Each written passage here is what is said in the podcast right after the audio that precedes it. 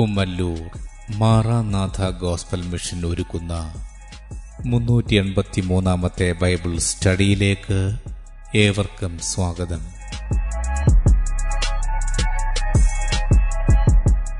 ശിഷ്യത്വം എന്ന വിഷയത്തിന്റെ ഇരുന്നൂറ്റി തൊണ്ണൂറ്റി മൂന്നാം ഭാഗത്തെ ആസ്പദമാക്കി ശിഷ്യത്വത്തിന്റെ അടിസ്ഥാനം എന്ന വിഷയത്തിന്റെ നൂറ്റി ഇരുപത്തിയാറാം ഭാഗമാണ് നിങ്ങൾ കേൾക്കുവാൻ പോകുന്നത്.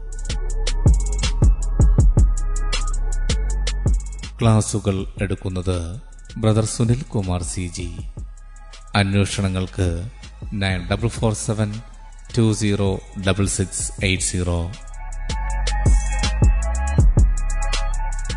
ഈ ക്ലാസുകളുടെ വീഡിയോ യൂട്യൂബിലും ലഭ്യമാണ്. Amen T V network Trivandrum Kerala. Triple nine five nine seven five nine eight zero. സൃഷ്ടാവായ ദൈവത്തിന്റെ അതിശ്രേഷ്ഠമായ നാമം മഹത്വപ്പെടുമാറാകട്ടെ.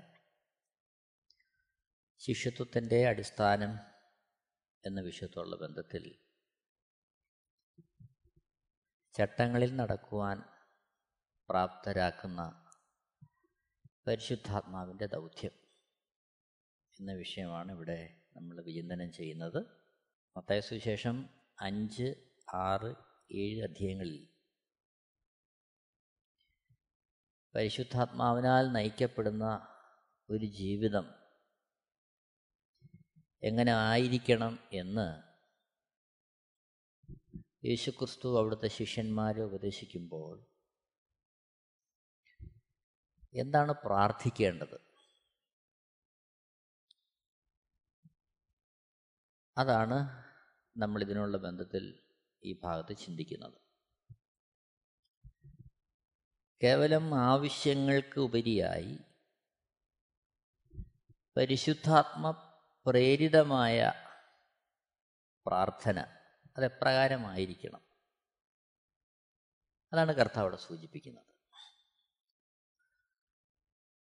മത്തായ സുവിശേഷം ആറാമത്തെ അധ്യയം ഒമ്പത് മുതലുള്ള വാക്യങ്ങൾ.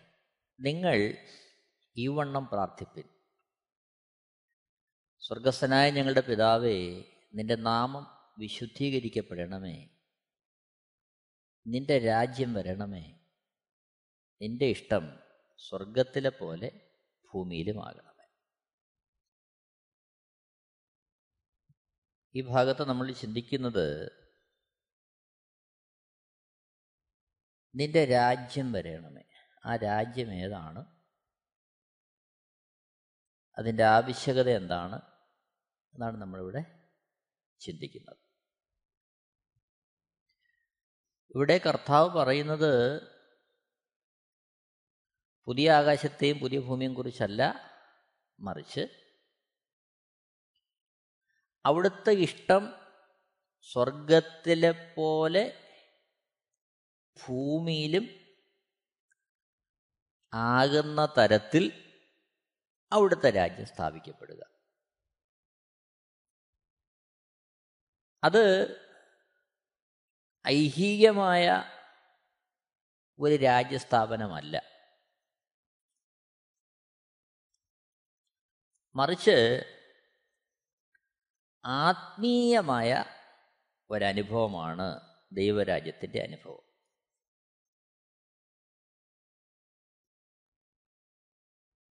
അത്തരത്തിൽ ഈ ലോകത്തിലായിരിക്കുമ്പോൾ തന്നെ സ്നേഹവാനായ ദൈവത്തിന്റെ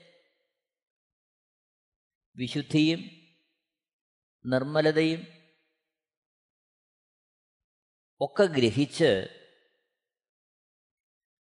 അതിനനുസരണമായ ഒരു ജീവിതം നയിക്കുവാൻ നാം പ്രാപ്തരായി തീരുക മറ്റൊരർത്ഥത്തിൽ ദൈവരാജ്യം നമ്മുടെ ഹൃദയത്തിൽ സ്ഥാപിതമാകുക.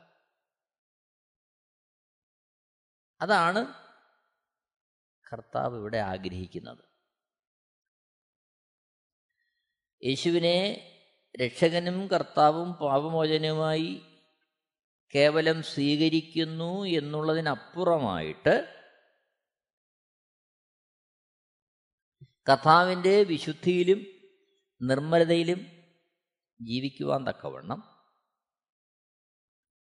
കർത്താവിനെ രാജാവായി നമ്മുടെ ഹൃദയങ്ങളിൽ പ്രതിഷ്ഠിച്ചുകൊണ്ട്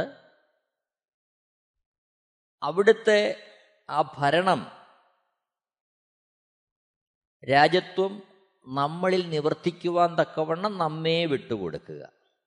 അതാണ് കർത്താവ് ആഗ്രഹിക്കുന്നത്. അതാണ് ഇവിടെ കർത്താവ് നമ്മളെക്കുറിച്ച് ഉദ്ദേശിക്കുന്നത്. അവിടുന്ന് ഇഹലോകത്തിൽ ഈ ഭൂമിയിൽ അത്തരത്തിലൊരു രാജ്യം സ്ഥാപിക്കുവാനല്ല അക്ഷരീയമായ ഒരു രാജ്യം സ്ഥാപിക്കുവാനല്ല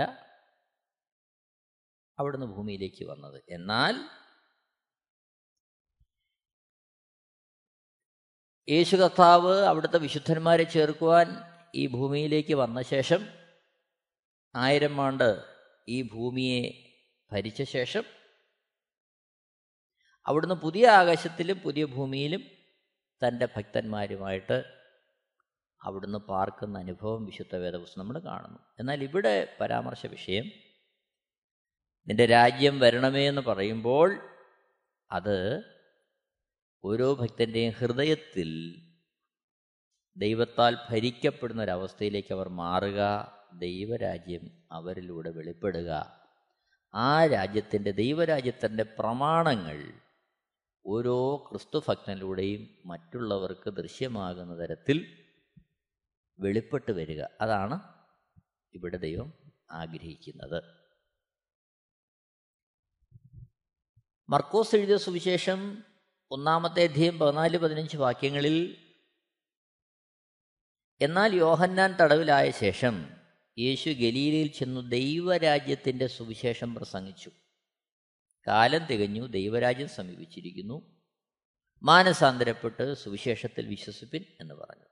അപ്പോൾ മാനസാന്തരത്തിന്റെ അനുഭവത്തിൽ ഒരുവൻ പ്രവേശിക്കേണ്ടത് ദൈവരാജ്യത്തിന്റെ അനുഭവങ്ങളെ വെളിപ്പെടുത്താൻ തക്കവണ്ണമാണ്. കേവലം നമ്മുടെ ചെയ്തികൾക്ക് ഒരു മാറ്റം വന്നു.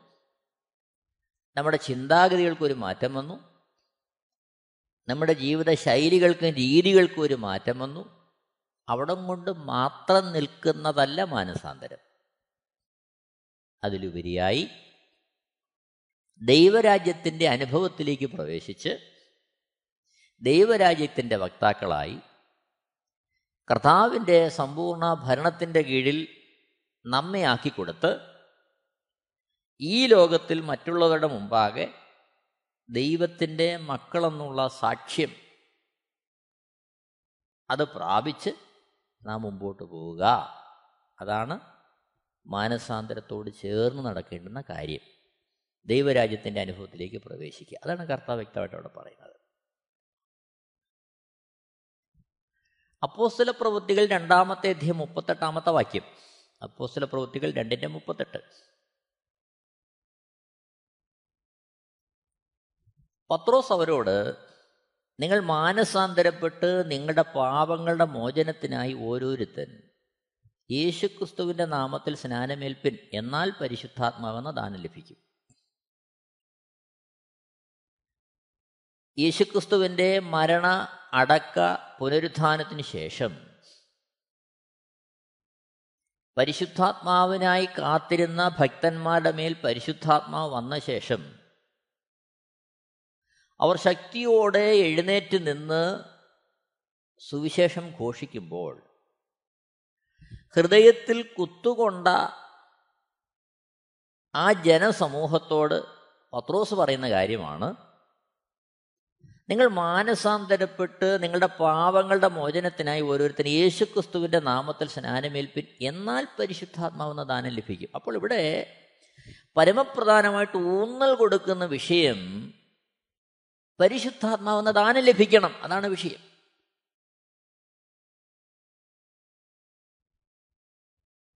അതിന് മാനസാന്തരപ്പെട്ട് പാവങ്ങളുടെ മോചനത്തിനായി യേശുക്രിസ്തുവിന്റെ നാമത്തിൽ സ്നാനമേൽക്കണം. അപ്പോൾ മാനസാന്തരത്തിലൂടെ നയിക്കപ്പെടേണ്ടത് പാപമോചനത്തിനായുള്ള സ്നാനത്തിലേക്കും അതുവഴി പരിശുദ്ധാത്മാവെന്ന ദാനത്തിലേക്കുമാണ്. അപ്പോൾ ദൈവരാജ്യത്തിലേക്ക് ഒരുവൻ പ്രവേശിക്കണമെങ്കിൽ ദൈവരാജ്യത്തിൽ ഒരുവൻ അംഗമായി തീരണമെങ്കിൽ അവൻ പരിശുദ്ധാത്മാവിൽ ജനിച്ചേ മതിയാകും. നമുക്കറിയാം ഒരു കുഞ്ഞ് അമ്മയുടെ ഉദരത്തിലായിരിക്കുന്നിടത്തോളം സമയം അവൻ ഈ ഭൂമിയിലേക്ക് അക്ഷരാർത്ഥത്തിൽ കാൽ കുത്തിയിട്ടില്ല.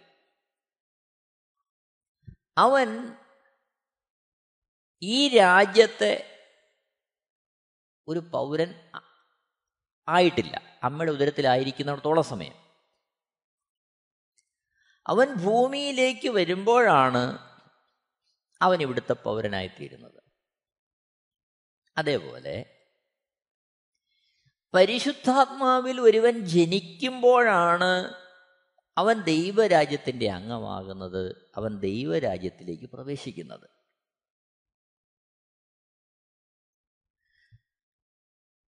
യോഹന്നാൻ എഴുതിയ സുവിശേഷം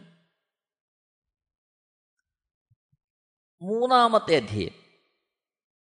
അവിടെ വ്യക്തമായിട്ട് ഈ കാര്യം നമുക്ക് കാണാൻ കഴിയുന്നുണ്ട്. യോഹന്നാൻ എഴുതിയ സുവിശേഷം മൂന്നാമത്തെ അധ്യയം.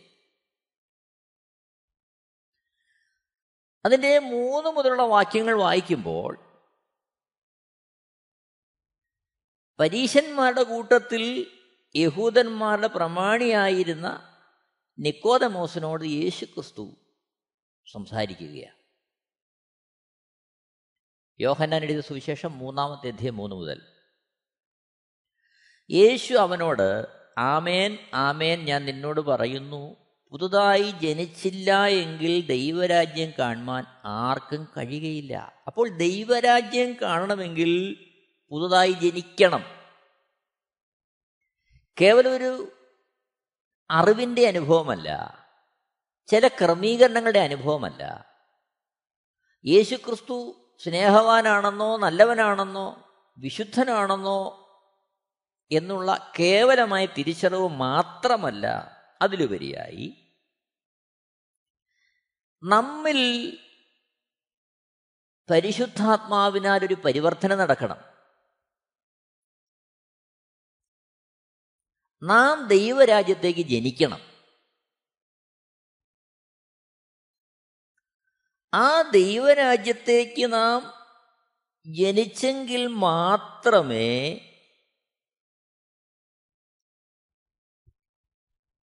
ദൈവരാജ്യത്തിന്റെ വക്താക്കളായി ദൈവ ഇഷ്ടം അതേ അർത്ഥത്തിൽ ചെയ്ത് മുന്നോട്ട് പോകുവാൻ നമുക്ക് സാധ്യമാകൂ. ഇത് നമ്മൾ വ്യക്തമായിട്ട് ഗ്രഹിക്കേണ്ടുന്നൊരു കാര്യമാണ്.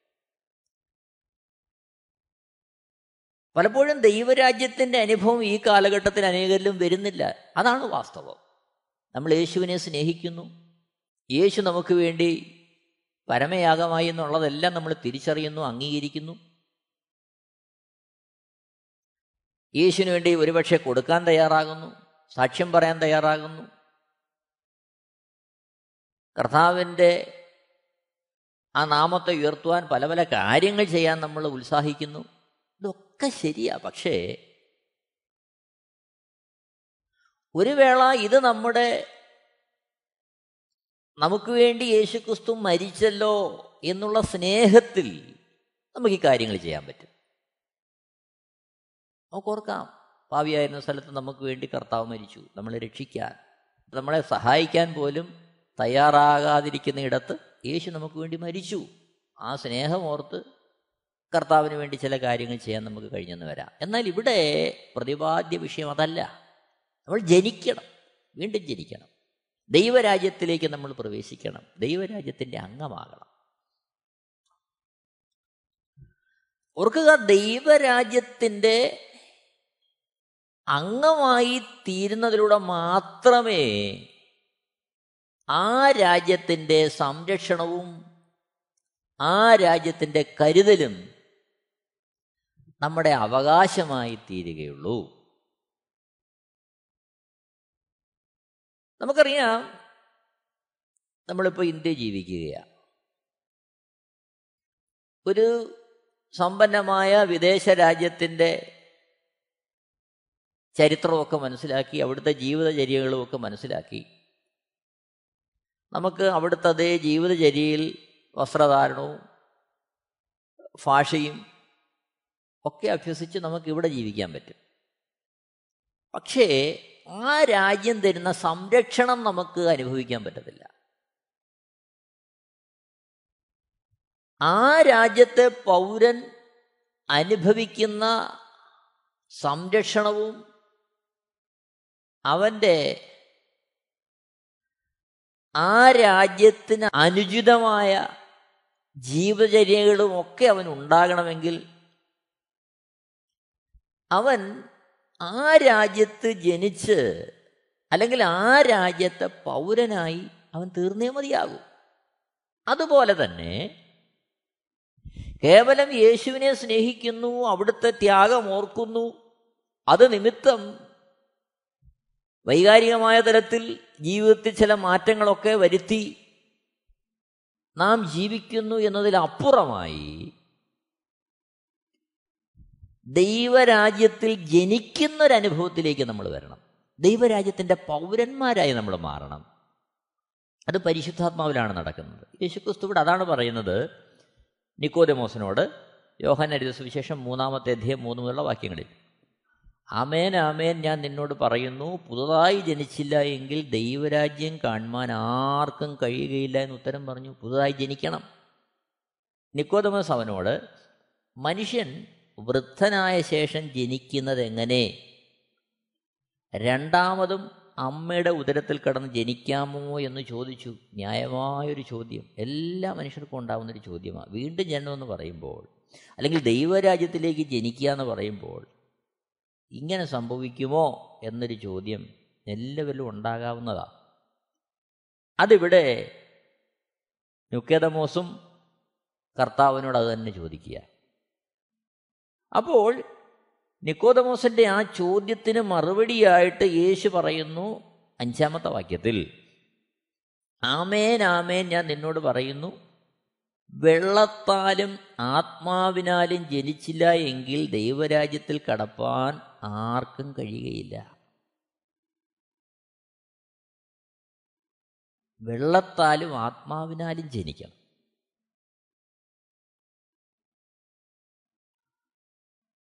അത്തരത്തിലല്ലാതെ ദൈവരാജ്യത്തിൽ കടപ്പാൻ ആർക്കും കഴിയുകയില്ല.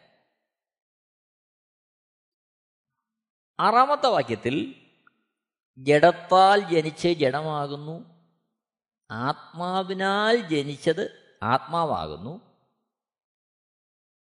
ഏഴാമത്തെ വാക്യം നിങ്ങൾ പുതുതായി ജനിക്കണം എന്ന് ഞാൻ നിന്നോട് പറയാൻ ആശ്ചര്യപ്പെടരുത്. എട്ടാമത്തെ വാക്യത്തിൽ കാണുന്നു കാറ്റ് ഇഷ്ടമുള്ളയിടത്ത് ഊതുന്നു അതിന്റെ ശബ്ദം നീ കേൾക്കുന്നു എങ്കിലും അതെവിടെ നിന്ന് വരുന്നു എന്നും എവിടേക്ക് പോകുന്നു എന്നും അറിയുന്നില്ല. ആത്മാവിനാൽ ജനിച്ചവനെല്ലാം അതുപോലെ ആകുന്നു ഉത്തരം പറഞ്ഞു. അപ്പോൾ ആത്മീയമായി ജനിക്കുക ദൈവരാജ്യത്തിൽ പ്രവേശിക്കാൻ. അങ്ങനെ ആത്മാവിൽ ജനിച്ചവന്റെ പ്രത്യേകതയാണ് എട്ടാമത്തെ വാക്യത്തിൽ കാണുന്നത്. കാറ്റ് ഇഷ്ടമുള്ളിടത്ത് ഊതുന്നു അതിന്റെ ശബ്ദം നീ കേൾക്കുന്നു എങ്കിലും അതെവിടെ നിന്ന് വരുന്നു എന്നും എവിടേക്ക് പോകുന്നു എന്നും അറിയുന്നില്ല. ആത്മാവിനാൽ ജനിച്ചവനെല്ലാം അതുപോലെയാകുന്നു എന്ന് ഉത്തരം പറഞ്ഞു. ഇതിന്റെ അർത്ഥം എന്താ? ഇതിന്റെ അർത്ഥം ആത്മാവിൽ ജനിച്ച് ദൈവരാജ്യത്തിലേക്ക് പ്രവേശിച്ച ഒരുവന് അവന്റെതായ വ്യക്തിപരമായ ഒരു ഇഷ്ടത്തിനോ വ്യക്തിപരമായ താല്പര്യത്തിനോ അനുസരിച്ച് അവന് ജീവിക്കാൻ ഈ ലോകത്തിൽ സാധ്യമല്ല. അതിനുള്ള അവകാശം അവനില്ല. നിർബന്ധപൂർവമുള്ള ഒരു സമ്മർദ്ദത്താലല്ല ഇത് നടക്കേണ്ടത്. മറിച്ച് ദൈവരാജ്യത്തിന്റെ അനുഭവത്തിലേക്ക് വരുന്ന ഒരുവൻ ദൈവത്തിന്റെ കർത്തൃത്വത്തിന്റെ കീഴിൽ ദൈവം അവനെക്കുറിച്ച് ആഗ്രഹിക്കുന്ന തരത്തിൽ അവൻ അവനെ വിട്ടുകൊടുക്കുകയാണ്. അതായത് പിന്നെ അവൻ ചെയ്യുന്നത് അവന്റെ ഇഷ്ടമല്ല മറിച്ച് ദൈവത്തിന്റെ ഇഷ്ടമാണ്. അതുകൊണ്ടാണ് പ്രാർത്ഥനയിൽ യേശുക്രിസ്തു ഇങ്ങനെ പറയുന്നത് പഠിപ്പിക്കുമ്പോൾ നിന്റെ രാജ്യം വരണമേ നിന്റെ ഇഷ്ടം സ്വർഗത്തിലെ പോലെ ഭൂമിയിലും ആകണമേ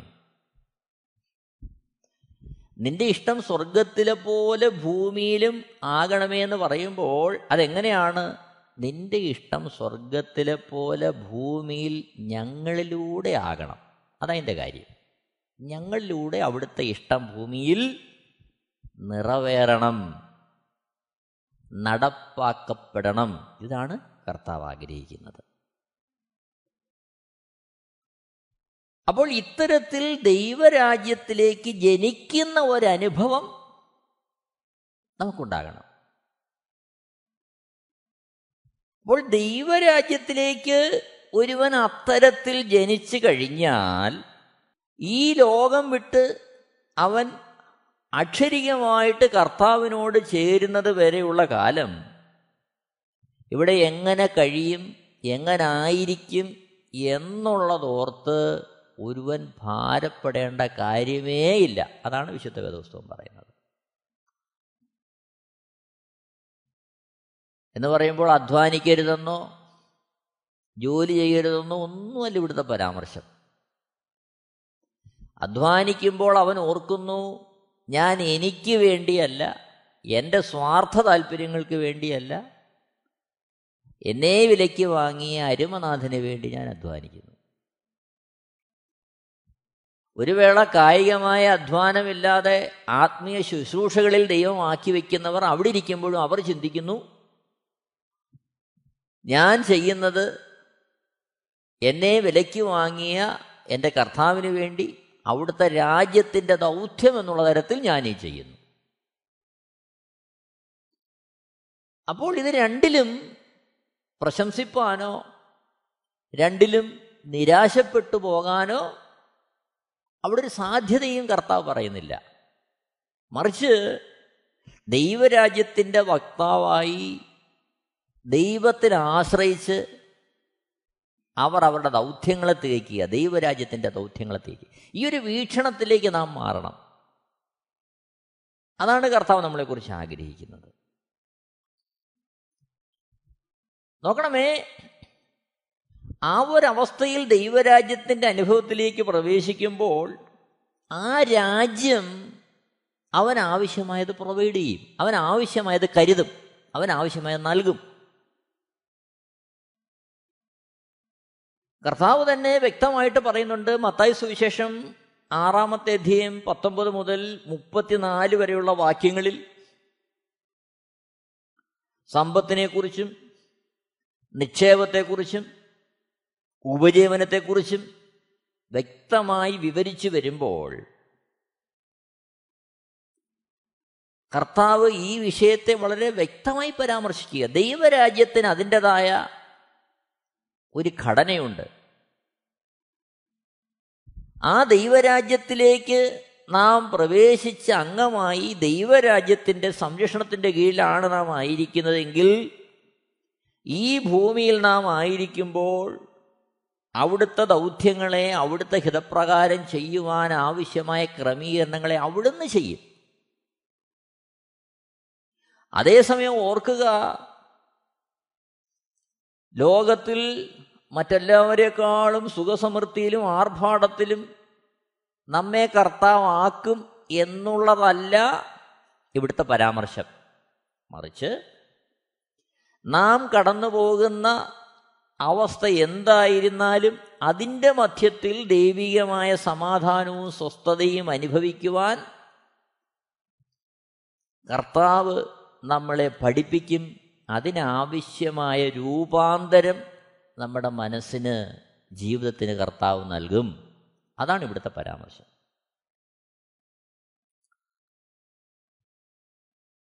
നോക്കണമേ കുരിന്തിർക്ക് എഴുതിയ രണ്ടാമത്തെ ലേഖനം എട്ടാമത്തെ അധ്യയം അതിന്റെ ഒന്ന് രണ്ട് വാക്യങ്ങളിൽ കുരിന്തിയിലെ ഭക്തന്മാരുടെ മാനസികാവസ്ഥയോടെ രേഖപ്പെടുത്തുകയാണ്. രണ്ട് കുരിന്തിയർ എട്ടാമത്തെ അധ്യയം ഒന്ന് രണ്ട് വാക്യം. സഹോദരന്മാരെ മക്കതൂഞ്ഞ സഭകൾക്ക് ലഭിച്ച ദൈവകൃപ ഞങ്ങൾ നിങ്ങളോട് അറിയിക്കുന്നു. മക്കതൂഞ്ഞ സഭകൾക്ക് എന്ത് ലഭിച്ചു? ദൈവകൃപ ലഭിച്ചു. അതെന്താണ്? രണ്ടാമത്തെ വാക്യം. കഷ്ടത എന്ന കഠിന ശോധനയിലായിരുന്നിട്ടും അവരുടെ സന്തോഷ സമൃദ്ധിയും മഹാദാരിദ്ര്യവും ധാരാളം ഔദാര്യം കാണിപ്പാൻ കാരണമായി തീർന്നു. അപ്പോൾ ലോകപ്രകാരം നോക്കുമ്പോൾ എന്താ? കഷ്ടത എന്ന കഠിന ശോധനയിൽ എങ്ങനാ മറ്റുള്ളവരെ സഹായിക്കുന്നത് മഹാദാരിദ്ര്യത്തിന്റെ മധ്യത്തെ എങ്ങനെയാണ് മറ്റുള്ളവരെ കൈത്താങ്ങുന്നത് എന്നാൽ മക്കതോന്യ സഭകൾ ദൈവരാജ്യത്തിന്റെ അവസ്ഥയിലേക്ക് അവർ പ്രവേശിച്ചതുകൊണ്ട് അവർ വീണ്ടും ജനിച്ച് ദൈവരാജ്യത്തിൽ പ്രവേശിച്ച് ദൈവരാജ്യത്തിന്റെ അനുഭവത്തിൽ അവർ ജീവിക്കുന്നത് കൊണ്ട് കഠിന ശോധനയോ മഹാദാരിദ്ര്യമോ അവരുടെ സന്തോഷത്തെ കെടുത്തിയില്ല. മറിച്ച് അവർക്ക് സന്തോഷ സമൃദ്ധി നൽകി. പോരാ. ധാരാളം ഔദാര്യം കാണിപ്പാൻ തക്കവണ്ണം അവരെ രൂപാന്തരപ്പെടുത്തി. അപ്പോൾ ഇത് ദൈവരാജ്യത്തിന്റെ അനുഭവമാണ് ദൈവരാജ്യത്തിലേക്ക് പ്രവേശിച്ചത് നിമിത്തം അവർക്ക് ഇടയായ കാര്യമാണ് കാര്യം എന്താ സാധാരണ നിലയിൽ എന്താ ചിന്തിക്കുന്നത്? ഓ ഈ കഷ്ടതയുടെ നടുക്ക് നമ്മൾ നമുക്ക് വേണ്ടി സ്വരൂപിച്ച് കാര്യങ്ങൾ ചെയ്തില്ലെങ്കിൽ നാളെ എങ്ങനാവും കാര്യം? ദാരിദ്ര്യത്തിന്റെ ഇടയ്ക്ക് വലഞ്ഞു പോകുമല്ലോ. ഇങ്ങനെയൊക്കെ ചിന്തിച്ച് തങ്ങൾക്ക് വേണ്ടി കരുതി മറ്റുള്ളവരെ ഒഴിവാക്കി മുമ്പോട്ട് പോകാം. ഇന്ന് ആത്മീകർ എന്ന് പറയുന്ന അനേകരുടെ ജീവിതത്തിലും മറ്റുള്ളവർക്ക് വേണ്ടി കരുതാനോ അവരുടെ ഭാരങ്ങളെ വഹിക്കാനോ ഒന്നും കഴിയാതെ പോകുന്നതിന്റെ കാര്യം ഇതാ നാളെ എനിക്കില്ലെങ്കിൽ ഇതെങ്ങനായി തീരും എന്നുള്ളൊരു ചിന്ത. എന്നാൽ മക്കതൂന്യ സഭകൾക്ക് ഉണ്ടായ ആ അനുഭവം എന്താണ്? അവർക്ക് കഷ്ടതയെന്ന കഠിന ശോധനയും മഹാദാരിദ്ര്യവുമായിരുന്നു അവരുടെ കൈമുതലെങ്കിലും ധാരാളം ഔദാര്യം കാണിപ്പാൻ തക്കവണ്ണം അവർക്ക് ദൈവം കൃപ കൊടുത്തു. കാര്യമെന്താ? മതായ സുവിശേഷം ആറാമത്തെ അധ്യയം അതിന്റെ മുപ്പത്തിമൂന്നാമത്തെ വാക്യത്തിൽ മുമ്പേ അവന്റെ രാജ്യവും നീതിയും അന്വേഷിപ്പിൻ അതോടുകൂടെ ഇതൊക്കെയും നിങ്ങൾക്ക് കിട്ടും. അവർ സ്വരൂപിക്കുന്നത് കൊണ്ടല്ല അവർ കരുതുന്നത് കൊണ്ടല്ല അവർ സൂക്ഷിക്കുന്നത് കൊണ്ടല്ല മറിച്ച് ദൈവരാജ്യത്തിന്റെ കരുതലാണ് ദൈവരാജ്യത്തിന്റെ ദാനമാണ് അവരുടെ അടിസ്ഥാന ആവശ്യങ്ങളുടെ നിവർത്തീകരണമെന്നുള്ള വെളിപ്പാട് കാഴ്ചപ്പാട് അവരുടെ ജീവിതത്തിലുണ്ടായി. ഇത് ഓരോ ക്രിസ്തു ഭക്തനിലും ഉണ്ടാകേണ്ടതാ. എന്നാൽ ഏറ്റവും വേദനാജനകമായ അവസ്ഥ ഈ കാലഘട്ടത്തിൽ ആത്മീയ ലോകത്തെ പരിശോധിക്കുമ്പോൾ അവരുടെ അധ്വാനത്തിൽ നിന്ന് കിട്ടുന്നത് അവരുടെ ആർഭാടത്തിനും ദൂർത്തിനും ഒക്കെ വേണ്ടി ചെലവഴിക്കുന്ന തരത്തിൽ കാര്യങ്ങളെത്തി നിൽക്കുകയാണ്. ഇതാരും ആരെയും വിധിക്കാനല്ല മറിച്ച് നാം സ്വയമായി ദൈവജനപ്രകാരം നാം നമ്മളെ പരിശോധിക്കേണ്ടതും അവിടെ നമ്മുടെ ജീവിതത്തിൽ തിരുത്തൽ വരുത്തേണ്ടുന്ന മേഖലകളിൽ നമ്മൾ തിരുത്തൽ വരുത്തേണ്ടതും ആവശ്യമാണ്.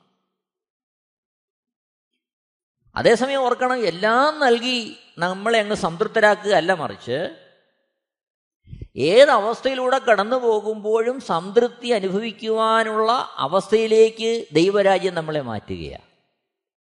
ഫിലിപ്പ ലേഖനം നാലാമത്തെ അധ്യയം. അതിന്റെ പത്ത് മുതലുള്ള വാക്യങ്ങൾ വായിക്കുമ്പോൾ ഇങ്ങനെ കാണുന്നു. പൗലോസ് എഴുതുകയാണ് ഭക്തനായ പൗലോസ് നിങ്ങൾ പിന്നെയും എനിക്ക് വേണ്ടി വിചാരിപ്പാൻ തുടങ്ങിയതിനാൽ ഞാൻ കർത്താവിൽ വളരെ സന്തോഷിച്ചു. മുമ്പേ തന്നെ നിങ്ങൾക്ക് വിചാരമുണ്ടായിരുന്നു.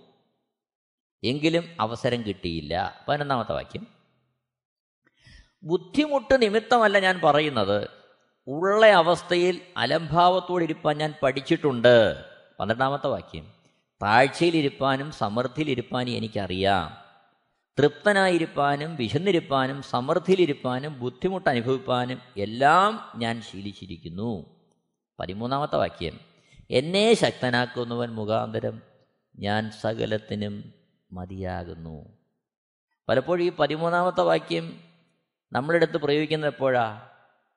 നമ്മുടെ ജീവിതത്തിൽ ഏതെങ്കിലും വിഷയങ്ങളോ കാര്യങ്ങളോ പ്രശ്നങ്ങളോ ഒക്കെ വരുമ്പോൾ നമ്മൾ എടുത്ത് ഉദ്ധരിക്കുന്നൊരു വാക്യമായത് അതിൽ തന്നെ തെറ്റൊന്നുമില്ല. ഓരോരുത്തരുടെ മനസാക്ഷി അവരുടെ ജീവിത അനുഭവം സാഹചര്യം സമർപ്പണം അനുസരിച്ച് ഓരോരുത്തർക്ക് അതിനെ എന്ത് ചെയ്യുക പ്രബോധനത്തിനായിട്ട് ആ വാക്യത്തെ ഉപയോഗിക്കുന്നതിൽ തെറ്റൊന്നുമില്ല. എന്നാൽ ഇവിടെ പൗലോസ് പറയുന്ന കാര്യം ഇതാ എന്നെ ശക്തനാക്കുന്നതിന് മുഖാന്തരം ഞാൻ സകലത്തിനും മതിയായി. എന്തിനാ ശക്തനാക്കുന്നേ? സമൃദ്ധിയിലിരുപ്പാനും അതിനകത്ത് തൃപ്തനായിരിക്കാനും വിശന്നിരിക്കുമ്പോഴും സമൃദ്ധി അനുഭവിപ്പാനും ബുദ്ധിമുട്ട് അനുഭവിക്കുമ്പോഴും അതിനകത്ത് പിറുപിറുത്തു പോകാതെ കർത്താവിന്റെ സന്തോഷവും സമൃദ്ധി അനുഭവിക്കാനും ഒക്കെ ഉതകുന്ന തരത്തിൽ ഏത് ഘട്ടത്തിലും അതിനെ സന്തോഷത്തോടെ നേരിടുവാൻ ശക്തമാക്കുന്ന ദൈവത്തിന്റെ കൃപയെക്കുറിച്ചാണ് അവിടെ രേഖപ്പെടുത്തുന്നത്. എന്നെ ശക്തനാക്കുന്നവൻ മുഖാന്തരം ഞാൻ സകലത്തിനും മതിയാകുന്നു. അപ്പോൾ നമ്മുടെ ക്രിസ്ത്യ ജീവിതത്തിൽ നമ്മളിത് പരിശോധിക്കേണ്ടത് ആവശ്യമാണ്. ദൈവരാജ്യത്തിന്റെ അനുഭവത്തിൽ ജീവിക്കുവാൻ. അവിടാണ് കർത്താവ് പറയുന്നത് നിന്റെ രാജ്യം വരണമേ. അതിന്റെ അർത്ഥം എന്താണ്? നിന്റെ ഇഷ്ടം സ്വർഗത്തിലെ പോലെ ഭൂമിയിലാകണം. അതെവിടെയാണ്? ഭൂമി എന്ന് പറയുമ്പോൾ ഈ മണ്ണിലുള്ള കാര്യമല്ല.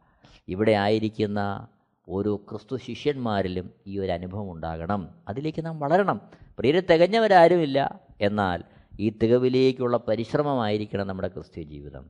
ഈ തികവിലേക്കുള്ള ഉത്സാഹമായിരിക്കണം നമ്മുടെ വെളിപ്പാട്. അതിലേക്കായിരിക്കണം നാം ഓരോരുത്തരും ക്രിസ്തു യേശുവിൽ വളരേണ്ടത്. നമുക്ക് നമ്മളെ തന്നെ കർത്താവിന്റെ കരങ്ങളിലേക്ക് സമർപ്പിക്കാം. ദൈവത്തിന്റെ ദൈവമായ നാമം മഹത്വപ്പെടട്ടെ. ആഴമേലൊരു ക്രിസ്തീയ ജീവിതം നമ്മുടെ ജീവിതത്തിൽ അനുവർത്തിക്കുവാൻ നിവർത്തിക്കുവാൻ നമ്മൾ കർത്താവിൽ ശരണപ്പെടാം. ദൈവം എല്ലാവരെയും ധാരാളമായിട്ട് അനുഗ്രഹിക്കട്ടെ. ആമേ amen T V network Christian internet channel സുവിശേഷീകരണത്തിന്റെ വ്യത്യസ്ത മുഖം തേടിയുള്ള യാത്ര YouTube and Facebook. Amen T V network Trivandrum Kerala. ഞങ്ങളുടെ വിലാസം Maranatha gospel ministries Marankuzhi Kummallur P O Kollam. ആറ് ഒൻപത് ഒന്ന് അഞ്ച് ഏഴ് മൂന്ന്. അന്വേഷണങ്ങൾക്ക് nine double four seven two zero double six eight zero